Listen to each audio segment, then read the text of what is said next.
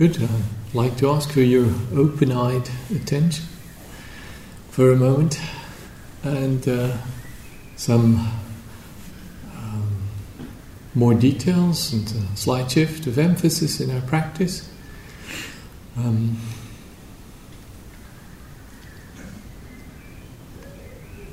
let me preface this.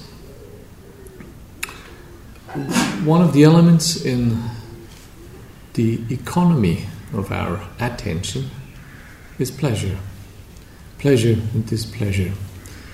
Uh, you may be aware of this to some extent, or you may listen to this with some disbelief, but in fact, our attention is not neutral. We are not impartially attentive to the things that are happening. We are highly biased in favor of pleasant experiences and we are equally biased um, in our attempts to avoid unpleasant experiences.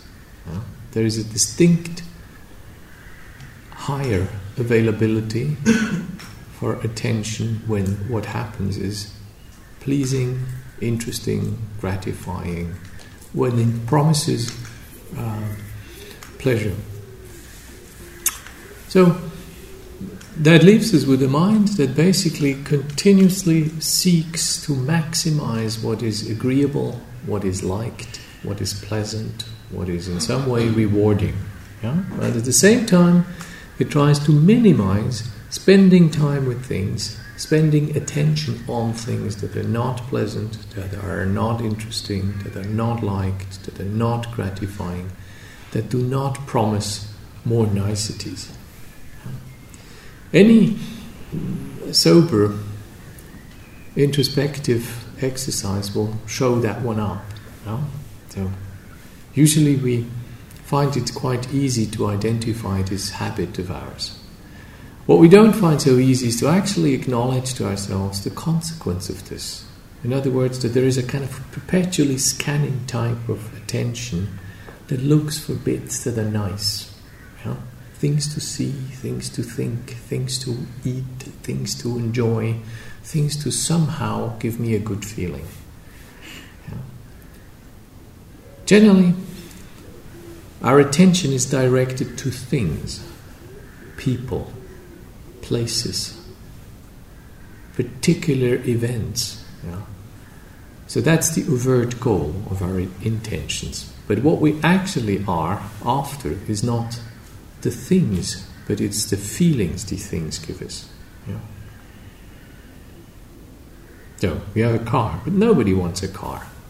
Nobody truly wants one and a half tons of, le- of, of metal in the garage that cost money, you know, guzzle fuel, and uh, you have to pay insurance for, and that keep rusting anyway. Yeah? And you keep finding parking spots for. Nobody wants that. What do you want is what the thing gives you its function and its feeling. You want to feel mobile, independent. You want to have uh, a piece of equipment that does justice to your self worth and to your sense of identity, and that gives appropriately expression to the status you like to be seen as having. Yeah? In other words, these are all intangible things. Yeah? The actual thing, you may look at it when it's new, or it's some kind of pleased, you know, that you get such an amount of metal for such an amount of money. You, you may feel that it looks beautiful, but basically what you go for is not what you get, but you, it, you go for what it gives you a feeling of. Yeah? Speed, pleasure, prestige, functionality, uh, mobility, uh, you know, having everybody on board and being able to move somewhere, including suitcases, sandwiches, and, and the stereo, the stereo that's playing. Yeah, so we're looking for not the things, but we're looking for the feelings those things give us. The same holds true for money, and often the same holds true for relationships. It's our relationship to the world. It's primarily directed to things and people and places and events, but actually what we're really after is the feeling these things give us. So we resent. Hmm. I've married her because she gave me a good feeling, and now we're quarreling, and she doesn't give me a good feeling. You know, I am not happy with that. Ever been there? Things have changed somehow, and what was an implicit promise, you know, I marry you so because you make me feel good, and I like the idea that I make you happy and you make me happy, and suddenly we find out, well, this is true, but it's not always true. Yeah? Right now, she wants me to take down the garbage, and that doesn't make me feel happy. So we, we feel slightly betrayed, or we said, we said, okay, that, that wasn't the deal. You know, the deal was uh, we'll put up with this kind of thing, we'll team up, and then you uh, continue make me happy. Yeah, that was the deal. Yeah? That was not the deal that's in the contract, but the implicit deal is something like that. You know, this sounds naive, isn't it? You know, this is nobody expects it to be that way. But look at our relationship to experience. We are highly seeking the symbolic value these things signify for us. You know? it's, it's obvious that things like money. You know, money is highly symbolic. How is it with safety? You know? What makes me feel safe uh, makes her feel bored. Know? So we attribute value and meaning to things and events and places and people according to our wishes for particular states of feeling. Yeah? You have to understand that much of what motivates us and much of what we're trying to obtain is basically ruled by the search for a particular quality of feeling good and feeling protected from what is not good, what is painful, and what is unpleasant. This is healthy, just to be straight, yeah? This is not bad, it's not immoral, it's not a, an awkward thing. In fact, this is the healthy approach to life. Problem is, it doesn't work. Yeah, it doesn't work to, our, to the extent we expect it to be, or we feel betrayed if it doesn't work, and then we get uh, despondent or angry or cynical so, our exercise is to acknowledge more clearly the patterns of our attention in seeking comfort, in seeking gratification, seeking pleasure, seeking that which we like, and in trying to avoid which we don't like. This quality Buddhist psychology calls Vedana. We remember it's one of it's channel two of our Satipatthana exercise of the uh, domains of establishing mindfulness. And although it doesn't have a good English translation, the best I can come up with is something like feeling tone or hedonic tone. And there is important to not confuse it with emotion or to not confuse it with sensation. These are three different things. That feeling tone is dramatically important. It governs much of where our attention keeps going. In fact, if you operate by involuntary attention, which is what generally non meditators are doing, then involuntary attention is really brilliant at saving your life. It's highly vigilant, it takes care that nothing bad happens to you.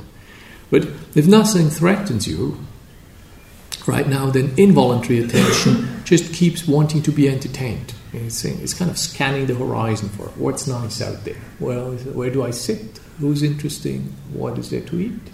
Where is the nicest view? What is the best table? How do I get most out of this situation? Yeah?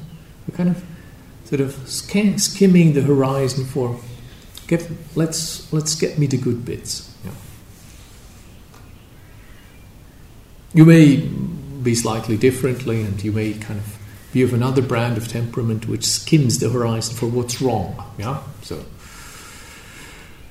who's cheating in the line, who's sneaking it somehow, who's taking the best seat already, you know, why are the beans not cooked? You know, you, you might kind of do this kind of skimming thing as well. This is then you, you have obviously a dosa charit temperament. You're more inclined to go for anger and what's wrong. But generally, we seek niceties. Now, this is fair enough, but it's, I think, good to acknowledge to ourselves the extent to which this happens. If you sit in meditation, you practice with your breath, and you notice your mind goes off, it is necessary at some point to find out whether it goes off to things that you like or to things that you don't like. Whether your distractions are more of a kind that are pleasant or that are more of a kind that are unpleasant. So today we will absolutely continue with our mindfulness of breathing exercise. I would like to repeat those uh, uh, five qualities of breath I have suggested you take up uh, as questions to develop a more intimate relationships to the relationship to the nature of your breathing, the depth of the lowest most area in which you can feel the breath, the rhythm of your in and out breath, and the, pulse, so whether the breath is slow or uh, fast, whether it is um, deep or shallow, whether it is even yeah? Whether the length of an in breath and the length of an out breath are even, or whether they're uneven. Thirdly, a quality of I call tone. That means how flaccid or how alive, how vitalized your breathing experience is. Fourthly, the quality of texture, how smooth or how rasping and hoarse uh, the movement of breathing is, an in breath, yeah, and an out breath? Are they kind of equal or are they kind of jagged? Yeah.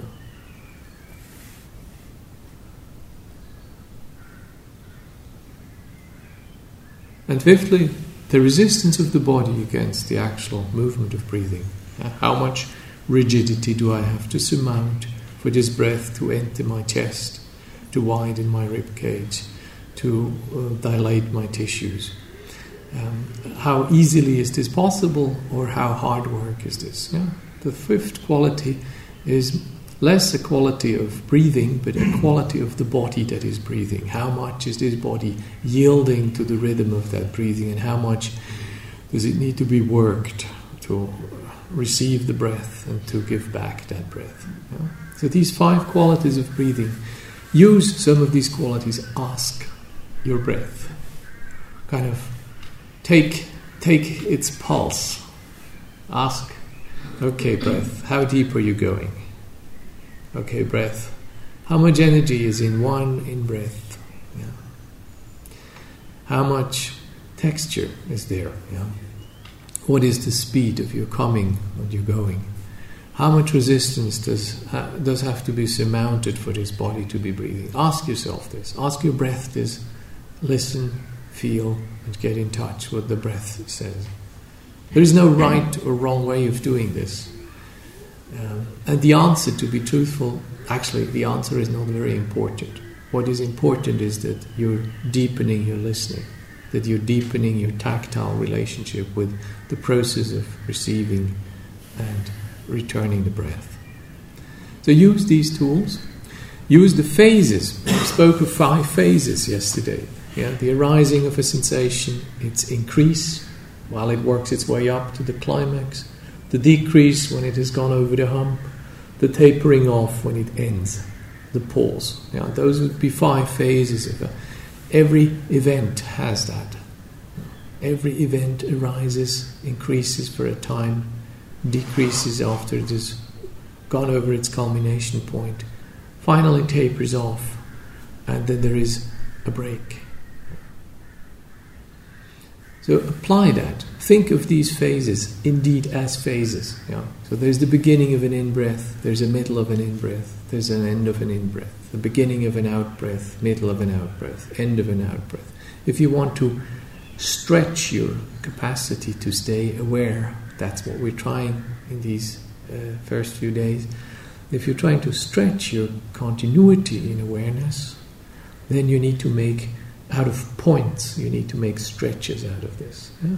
So imagine this to be stretches, and that will help you to actually stay with more carefully or more minutely with an aspect of breath. What I'd like to add for today is on the basis of what we what I've just said, which I hope you continue. I also hope you continue spending some time on your posture when you sit down be aware of body, hips, pelvis, small of the back, upper chest, neck. These would be the three key areas. Uh, on top of that, I would like you to do something more today. And whenever you find that your mind is not doing your exercise, whenever you find that your mind is doing something else than being with the breath, before you bring it back to the breath, this is the main exercise. Before you do that, you notice where has it gone? Is this something pleasant it has gone to? Is this something unpleasant it has gone to? Is this something that comes from the outside? That means my five outer senses, what I hear, taste, touch, feel, uh, uh, and see? Or does it come from the inside of my mind? Is it a thought, a memory, an image, a fantasy This is a reason? Yeah? So basically, when you have when you meet the meditation obstacle, when you notice that your mind has slipped away, drifted away, wandered around, before you bring it back to the breath, your primary exercise, you ask yourself two questions. Is what has distracted me pleasant or unpleasant? No analysis, just noticing. Is this a, a pleasant Vedana or an unpleasant Vedana? Is this a Sukha Vedana or is this a Dukkha Vedana? Second question is it bodily or is it mental? Now, I would like you to be clear this is not an analysis. All you do is a scratch statistic. Yeah? By the end of the day, you will have a number of scratches on pleasant and a number of scratches on unpleasant. That's all. And then you go back to the breath, back to the body, back to the tone of your somatic experience, of the rhythm, and the depth of your breathing. So, we're having a major exercise which is body awareness, awareness of breathing. Whenever you find yourself distracted, before returning the mind to the object of breathing, as agreed upon with yourself as a primary exercise, you take a quick peek at what has distracted you, whether it is something pleasant, something unpleasant, whether it is mental, i.e., a memory or a fantasy, a comment, a judgment, or whether it is from the outer senses. You know, the rooks are turning up the volume a bit, or whether it's somebody who gave off a big sigh to your left or to your right, or somebody who's um, something else that impinges upon you. Yeah? If you feel that it is not clear this is a pleasant or an unpleasant distraction, don't spend 15 minutes trying to, you know, figure that one out. Just let it go. There will be plenty more. There is no shortness of raw material on this one. Yeah? So if you're not sure whether it's pleasant or unpleasant, just let it go. Go back to your breath. There will be another one you can have an, another go at. Good? Are we clear? Great. Let us practice.